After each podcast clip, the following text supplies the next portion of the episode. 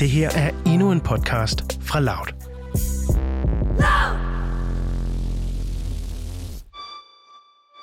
Han vælger at reagere med at øh, tro mig yderligere.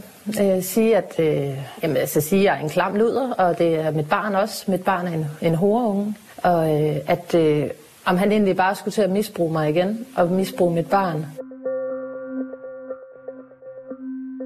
TikTok har vi gennem en længere periode fulgt i hælene på en 28-årig dansk mand. Han er en TikTok-bror som så mange andre, der taler om alt og intet, og så synger han. Men det, der er interessant ved ham, det er det, der foregår i hans kommentarspor. For i kommentarsporet, der sidder der børn, unge piger og kvinder, og anklager ham for alt fra afpresning til trusler og overgreb. Og så er der andre brugere, der bare kalder ham for pædofil. Pædofil. Nå, okay. Ja, der er ikke noget at sige til det. Men det er ikke kun på TikTok, at der florerer historier om manden. For på både Facebook og Instagram, så er der utallige opslag med folk, der advarer og fortæller deres historier om TikTok-manden. Vi har taget kontakt til flere af de unge piger og kvinder, der har delt deres historier på de sociale medier. Og nogle af dem får du lov til at høre i det her afsnit. Du lytter til anden episode af TikTok-manden. En podcastserie af Karina Moriel og Mathias Pedersen. I det første afsnit, der delte vi jo den første af de historier, vi har fra unge kvinder og piger, der har stødt på TikTok-manden gennem de seneste 12 år. Og den var jo fra 2008-9. Det var historien med Mia Keller og hendes kusine, der for 12 år siden stiftede bekendtskab med TikTok-manden på en platform, der hed Speak. Dengang der var hendes kusine nemlig kun 10 år gammel, og Mia Keller var selv 13-14 år. Dengang der skulle TikTok-manden så være 16 år. Det er jo interessant, fordi du er jo jævnalder med TikTok-manden. Kender du til Speak?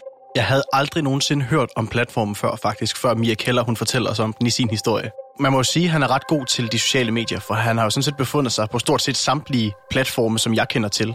Altså nu har vi lige fået historien om Speak. I den her episode, der skal vi høre fra en, øh, fra en kvinde, som har mødt ham på Arto i sin tid. Og øh, så ved vi, at han er på Snapchat. Vi ved, at han er på Instagram. Vi ved, at han er på Facebook. Og så er han jo selvfølgelig også på TikTok. Vi ved jo, at han befinder sig rigtig meget på Unge TV, som er et webcam-baseret chatroulette, hvor man sidder hver især foran sit kamera, og så kan man sidde og tale sammen. Og nu skal vi jo passe på at, at lægge ord i hans mund, men det virker jo som om, han er en lille smule glad for at stå foran et kamera. Han har også turneret rundt med historien om den gang, han var med i øh, Mig og min mor, som er et reality-program på Kanal 4. Da vi hørte den historie for første gang, så troede vi jo begge to, at han, øh, at han simpelthen har været med i programmet sammen med sin mor. Men det viser sig jo, at han faktisk kun er med i et ganske, ganske kort øjeblik. Og det er jo også den rolle, han har gået og fortalt de unge piger og de unge kvinder, eller børn og de unge kvinder, at han faktisk er model. Og så fortæller han også, at de kan blive model. Det går jo igen i rigtig mange af de historier, vi har hørt. Og i det her afsnit skal vi høre to ud af tre kvinder fortælle om det samme. Der er noget med billeder at gøre, det er noget med modelopgaver at gøre. Og egentlig også i den tredje historie, men det er jo ikke Lines egen historie. Lines historie handler om, da hun datede ham. Men så kommer der lige pludselig en ny historie op, og det viser sig jo, at Lines lillesøster havde kontakt med ham. I det her afsnit vil vi gerne præsentere jer for tre kvinder. Den første, I skal møde, er Christina Jensen. Jeg hedder Christina, og jeg er øh, 24 år. Hun møder TikTok-manden på internettet, da hun lige er fyldt 14 år. I 2011, og sådan øh, mere specifikt, så er det mellem januar og august måned, og der er jeg lige fyldt 14 år. Der øh, kontakter mig på øh, Arto, hvor at vi skriver lidt frem og tilbage, og øh, her får han også min øh, MSN og mit telefonnummer, og vi snakker faktisk også i telefon. Altså, vi snakker om alt og ingenting øh, over telefonen, og øh, her der beder han mig om at, øh, at gå på MSN, hvor at jeg skal tænde mit webcam, fordi at han siger, at han arbejder for et modelbureau. Og jeg skal så på det her webcam stå i undertøj, hvor jeg skal posere i forskellige vinkler. Og så vurderer han ligesom, om jeg er egnet til, øh, til det her modeljob. Og her siger jeg så til ham, at, at det har jeg ikke lyst til, og, og jeg prøver sådan at, at cut forbindelsen med ham sådan. Og det resulterer så i, at han bliver rigtig sur på mig og, og kalder mig diverse ting. Øhm, altså det første, jeg tænker på, når jeg øh, husker tilbage, det er, at han kalder mig luder. Øh, og sådan, du er også bare klam, og du er også bare billig, og du er en luder, og, og han ringer mig op øh, mange gange, og jeg husker det som om, at det er en uges tid, hvor han ligesom generer mig med både beskeder og opkald, hvor han sviner mig til, og han ringer til mig øh, og øh, truer mig og sådan er rigtig ubehagelig. Og så ender det med, øh, efter den her uges tid, at jeg, at jeg skifter nummer. Og så stopper kontakten. Hvorfor fortalte du ikke dine øh, forældre om, at han, øh, han skrev de her ting til dig? Jamen, øh, jeg tror ikke, jeg vil bekymre dem. Altså, når det ikke... Øh, når, når, når det ikke havde været fysisk på, på den måde, så tror jeg ikke, at jeg ville bekymre dem. Og jeg fik ligesom stoppet den selv. Øh, jeg fik jo et nyt nummer, kan man sige, og, og så stoppede den jo derfra, så jeg tror ikke, at jeg vil øh, gøre dem bekymret og indblande dem for meget mere end højst nødvendigt. Har du stødt på efterfølgende? Øh, ja, nej, altså jeg har ikke stødt på ham, øh, men øh, han, skrev, han kontaktede mig igen i 2018. Øh, her ansøger han mig på Facebook, og så skriver jeg til ham, hej, hvorfor ansøger du? Svarer, sorry, ikke med vilje, undskyld. Så svarede jeg, det var godt. Jeg ved godt, hvilken stodder du er. Du er far til min venindes søsters barn, og du har forresten forsøgt dig på mig for flere år siden. Så svarer det var sgu ikke med vilje. Jeg skulle ansøge, har fjernet den, aner ikke, hvem du er. Beklager. Syg stodder, det bliver man da, hvis alle er det mod en. Jeg tror ikke, at du kan tage titlen fra mig som god far. Det tror jeg er det vigtigste. Jeg vil gerne vide, hvad der gør mig til en syg stodder. Hvis du har nogle beviser for, hvad jeg har gjort, vil du så ikke være sød og bevise dem. Synes, du skal snakke ordentligt.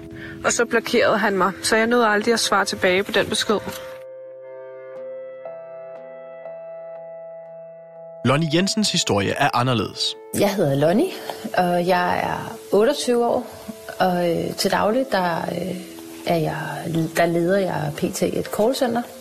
Altså, jeg bor i Jylland med mit lille barn, min datter på tre år. Vi finder Lonnie Jensen på Facebook, hvor hun har lagt en video ud, hvor hun fortæller om, hvordan hun mødte TikTok-manden for første gang. Så vidt jeg husker, så er det tilbage i 2015, at øh, jeg inde på en Facebook-side, der hedder Modelfotograferne, søger om en, øh, en mandlig model. Fordi jeg har en fotograf, der ønsker at lave øh, parbilleder, øh, både med mand og en kvinde, sammen med mig. Og så øh, kontakter mig første gang og siger, at han, øh, han havde lavet modelarbejde med øh, den her fotograf her før.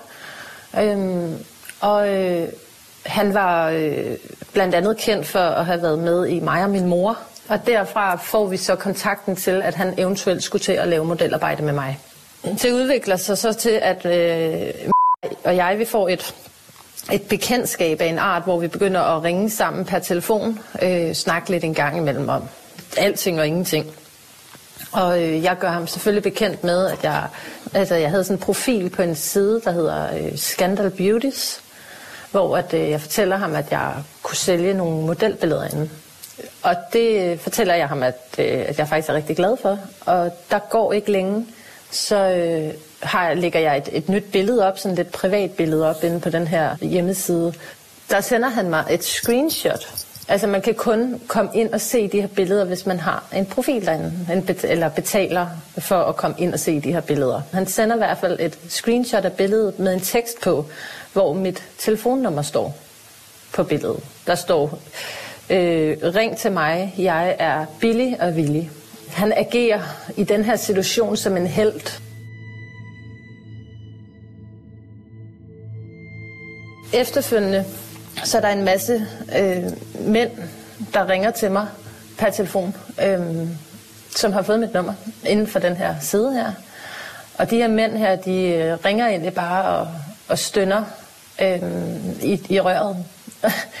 og det er mange gange dagligt, og til sidst der bliver jeg så, jeg bliver så sur og indebrændt over det her, at øh, jeg, jeg kommer til at angribe lidt en mand, jeg har i røret, som fortæller mig, at han har købt mit telefonnummer af en, der hedder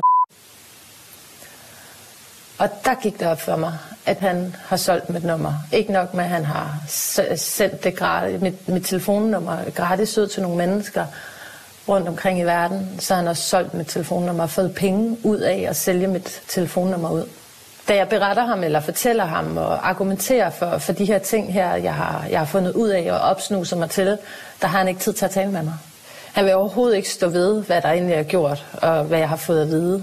Men i og med, at jeg ikke havde noget bevis på, at det var ham, udover en eller anden mand, der har fortalt mig det, altså, så, så er det lidt svært at gøre yderligere.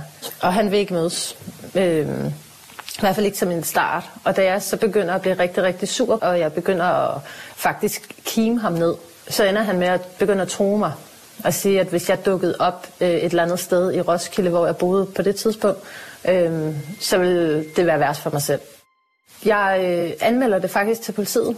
Alt det her, jeg kan ikke huske nøjagtig dato, men jeg tænker, det er et, et, et halvt år inden i min kontakt med der begynder jeg at anmelde ham til politiet for, for at have øh, sendt mit, øh, mit nummer. Jeg prøver i hvert fald at lave en anmeldelse om det, ikke?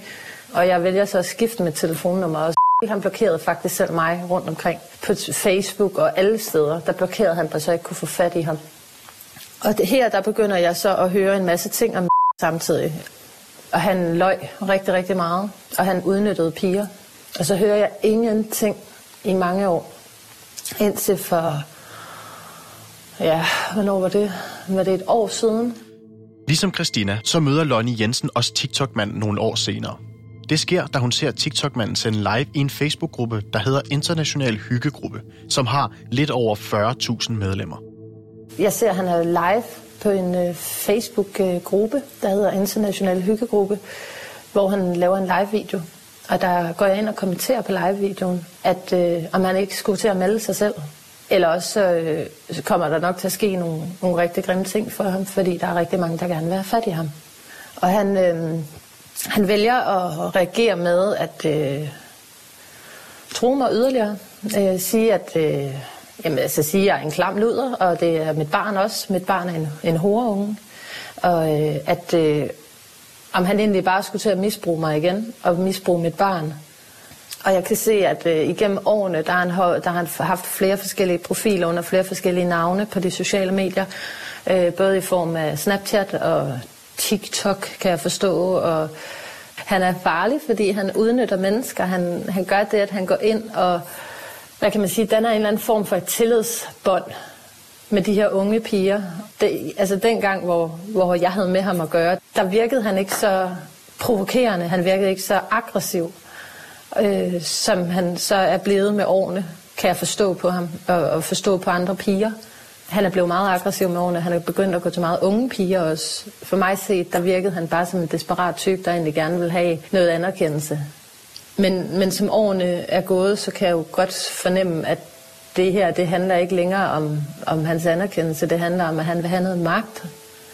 Øhm, og det er de her meget unge, uskyldige piger, det går ud over, for de falder lige i fælden. Den sidste historie i det her afsnit, det er Lines. Jamen, øh, jeg hedder Line, og jeg er 22 år.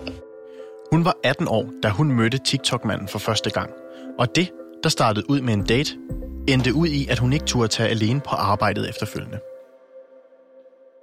Jamen, øh, jeg mødte første gang for det er mellem to og tre år siden. Jeg kan ikke huske, om det er Tinder eller Instagram, men hvor han skrev til mig. Øhm, og han så meget interessant ud. Han, han er en meget flot fyr, der var ikke, der var ikke så meget der. Øhm, og det, det hele startede egentlig bare over det her sociale medie, øhm, og gik videre til Snapchat.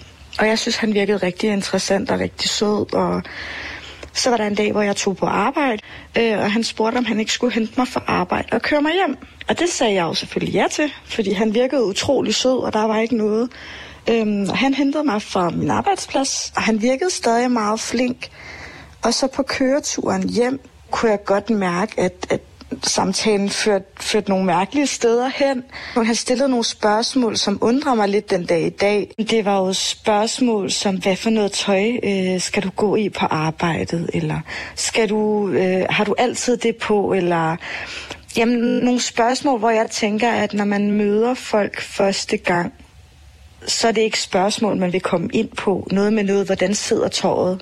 Men ellers så var det egentlig meget normalt. Men jeg ender med at kysse med ham nede i bilen og går så op til min veninde og forklarer hende omkring de her ting, omkring den her mand, der lige har kørt mig hjem. Og allerede der, der ved jeg godt, at jeg skal ikke have noget med ham at gøre.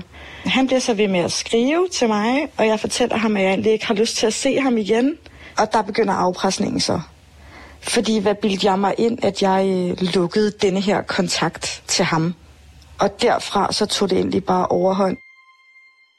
Han sendte mig videoer af, at han øh, lå og kørte rundt på min parkeringsplads, øh, stalkede mig sent om aftenen, holdt derude, øh, sagde, skrev til mig, at hvis jeg ikke øh, tog den her samtale med ham og kom ned og snakkede med ham, jamen så ville han gå til min chef øh, på min arbejdsplads, for han vidste jo, hvor jeg arbejdede, da han jo havde hentet mig derovre. Øhm, og få mig fyret fra min arbejdsplads, og han ville øh, lægge mig ud på nettet omkring, at jeg i hvert fald havde lovet. Dengang, der tror jeg, at, at jeg var, jeg var skrækslagende for, for ham. Altså, jeg turde ikke gå ud for min dør, og øh, jeg vidste ikke, om jeg skulle sige det til min chef, eller om jeg bare skulle tige stille omkring tingene. Jeg vælger så at fortælle det til min kollega, som faktisk kommer og henter mig hver morgen på min bopæl, fordi jeg jo ikke ved, hvornår han, han holder derude og vil hive fat i mig, fordi jeg skal snakke med ham og få aftalt med ham, at hvis der skulle komme noget på arbejdspladsen, jamen, så vil han selvfølgelig have min ryg, fordi at jeg jo havde fortalt ham sandheden. Og det endte med, at det hele det egentlig bare blev så presset, at jeg ville sige op altså fra arbejdet. Fordi jeg vidste ikke, hvornår er det, at han vil afpresse med nogle ting, jeg ikke gør, og hvornår, hvornår bliver nok nok. Da vi talte med Line, der kom det frem, at Line ikke var den eneste i hendes familie, der var stødt på TikTok-manden. Det er sådan, at min lille søster jo også har været i, i hans fælde, og på, på en helt anden måde, men stadig det der med at blive snået ind i hans øh, løgne. Man kan sige, hun har jo ikke vidst, at jeg har mødtes med den her mand, fordi jeg har jo gået og holdt det skjult og flået mig over de her ting. Men jeg finder ud af, at hun, øh, hun har snakket med ham på Ome TV, hvor at, at han har sagt, at han har haft en øh, veninde, der hed Maria Buk, som søgte modeller Øhm, og hun havde da lige ansigtet til det og kroppen til det, og, og det er for halvandet år siden, så det har været lidt efter, at, øh, at jeg faktisk har mødtes med ham. Og som ung pige, så tror jeg, at, at man, man falder i, og man tænker, at det er der noget, man gerne vil, og ej, hvor er han sød, han siger, at jeg er flot. Så hun går ind og ansøger den her øh, Instagram og den her Snapchat her, og skriver med en person, hun tror, der hedder Maria. Ikke så langt inde i samtalen, der finder hun ud af, at, at det jo nok ikke er hende, og at der nok sidder en anden bag i profilen, men det er billeder, øh, hun skal sende af sin krop, hvor hun enten har en vægbluset for, øh, bluse på, eller en rund en, hvor man kan se hendes kavalergang. Allerede der, så stopper hun den faktisk, og finder jo ud af, at, at det er ikke normalt det her, og, og der er nok ikke nogen Maria bag profilen. Og da hun konfronterer med det, så, øh, så kommer afpresningen ind, at, øh, at de her billeder, de skulle nødig komme rundt til familien. Men også Lines lille søster ender med at møde TikTok-manden igen. Der foregår det på Ome TV, og Lines lille søster konfronterer TikTok-manden med hendes søsters historie. Alt imens hun optager samtalen. Og her indrømmer TikTok-manden, at han har troet Line med at få hende fyret fra hendes arbejde hun har ikke tid, så siger jeg, kom nu, jeg kan bare hente dig. Så hentede jeg hende så. Og så øh, kørte jeg hende så øh, hjem til Vejlegårdsparken og så aftalte, så sagde jeg så til hende, skal vi tage hjem til mig? Og være der? Okay. Så siger hun, nej, hun skulle, havde en aftale med sin veninde, hun boede sammen med, og bla bla bla. Så siger jeg, så lover hun mig så, at jeg skulle komme og hente hende om aftenen. Så siger jeg, det er perfekt, så henter jeg dig bare om aftenen. Det er helt okay. Så begynder hun at brænde mig af at hun muligt papir. Og så er det klart, så klikker det op og ud på mig selv, og så siger jeg til hende, at altså, når du skal være sådan over for mig, så kan jeg bare få dig fyret for dit arbejde. Det tager mig ikke noget tid. Jamen, hvorfor vil du gøre sådan noget, bare fordi hun brænder dig af? Men jeg synes, det er mobilt at brænde en af. Jamen, det kunne, være, det kunne være, hun ikke havde det så godt den aften. Du kender ikke min søster. Det havde hun, det havde hun. Der var ikke noget. Det havde hun. Det ved du ikke, om hun ikke havde. Det, der er interessant er, i denne her historie, er der dukket jo den nye person op, Maria Buk. Vi har jo set en dialog mellem Lines lillesøster og en anden pige, hvor de sidder og taler om, jamen den profil, det er TikTok-manden. De er slet ikke i tvivl om, det er TikTok-manden, der står bag og prøver at få Lines lillesøster til at smide tøj. Men der er det for sent. Der er Line begyndt at følge Snapchat-profilen Maria Buk, som egentlig bare hedder tøjpromovering. Men nedenunder, der står der Maria Buk 19. Og de ender jo med at have en lang samtale, de to. Og den har vi set. Lines lillesøster har taget 10 screenshots af hele dialogen.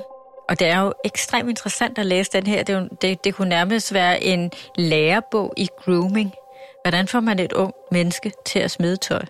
Men jeg kan også fornemme, at Lines lillesøster, hun har det. Hun er begyndt lidt at fornemme, at hun er lidt bekymret, og hun ender jo også med at melde helt fra, og slet ikke reagere. Hallo, skriver Lines lillesøster. Hej, du er pæn. Kan jeg skrive, hvad tøj du lige skal tage på? Og så tager du en, to, tre billeder hurtigt. Altså, er det her fake, eller? Hvorfor skulle det være fake? Har lige sat dig i samtale med en af vores kvindelige modeller. Tror, hun sover. Men du får pengene i dag. Okay. Stramme bukser. God nedringet top, enten V-kant eller U. Okay, man kan altså ikke tage billederne nu, da jeg er på lejretur. Nedringet kan du vel. Så godkender vi det andet og siger, det er okay. Med mindre du har et billede. Har du et bagfra? Nedringet skal helst være taget direkte, fordi det vil min mand spørge om i morgen. Tak, men jeg føler altså, at jeg har sendt nok billeder nu. Okay, så du vil ikke? Jeg vil jo gerne godkende. Normalt ringer jeg op med opkald og ser det. Det plejer jeg. Men altså okay, hvis du ikke vil. Jeg ved godt, men jeg føler mig en lille smule utilpas med, at jeg skal sende så mange billeder. Det burde du da kunne forstå. Forstår jeg også. Vil du hellere vise din figur uden ansigt på cam i et minut, så kan du få pengene. Også imens du er på cam. For så skal du ikke sende flere billeder. Til sidst går hun ned og siger, du får 4.500 kroner for de her videoer. Der bliver ikke skrevet noget som helst. På det tidspunkt kan vi se under lige præcis den sætning, at Lines lillesøster vælger at tage screenshots af alle siderne. Nu har vi hørt de første fire historier, men der er jo ikke nogen tvivl om, at omfanget det er kæmpestort. Vi har talt med langt flere end de fire, som I er blevet præsenteret for indtil videre. Der er jo to ting her. For det første er der nogle røde tråde, som gør, at, mange af historierne ligner jo hinanden. Og det samme gør sig jo også gældende, når vi kommer ud af nettet. Når, når vi kommer til de historier, hvor de har mødt ham, og det er blevet fysisk. Ja, fordi vi kan godt løfte sløret for, at de første historier, vi har haft indtil videre, de er primært foregået på de digitale medier. Men nu skal vi til nogle historier, som ender med at blive mere fysiske. I næste afsnit vil vi gerne præsentere jer for Stine og hendes søstre. Den historie ligger 8 år tilbage. Men den er blevet mere aktuel end nogensinde før, for fortiden har indhentet dem. Der ligger hun så ind til Anita i hendes seng og begynder at sove, og så kommer så listende ind øh, til sengen og ligger sig i sengen sammen med de andre to og holder Stine for munden og lige visker hende ind i øret, at, øh, at hun skal ikke sige noget. Vi har været i kontakt med TikTok-manden for at forelægge ham indholdet af den her podcast, men han har indtil videre ikke ønsket at medvirke. Du har lyttet til TikTok-manden, en podcastserie produceret af Mathias Pedersen og Karina Morial på Loud. Musik, lyddesign og mix af Peter Christian Sejersbøl. Har du selv en historie, du synes, vi skal høre, så kan du kontakte os på tiktokmanden radioloud.dk. Har du været udsat for krænkelser på nettet, så anbefaler vi, at du kontakter børnetelefonen på telefon 11 61 11. Har du været udsat for fysiske overgreb, så anbefaler vi, at du kontakter politiet.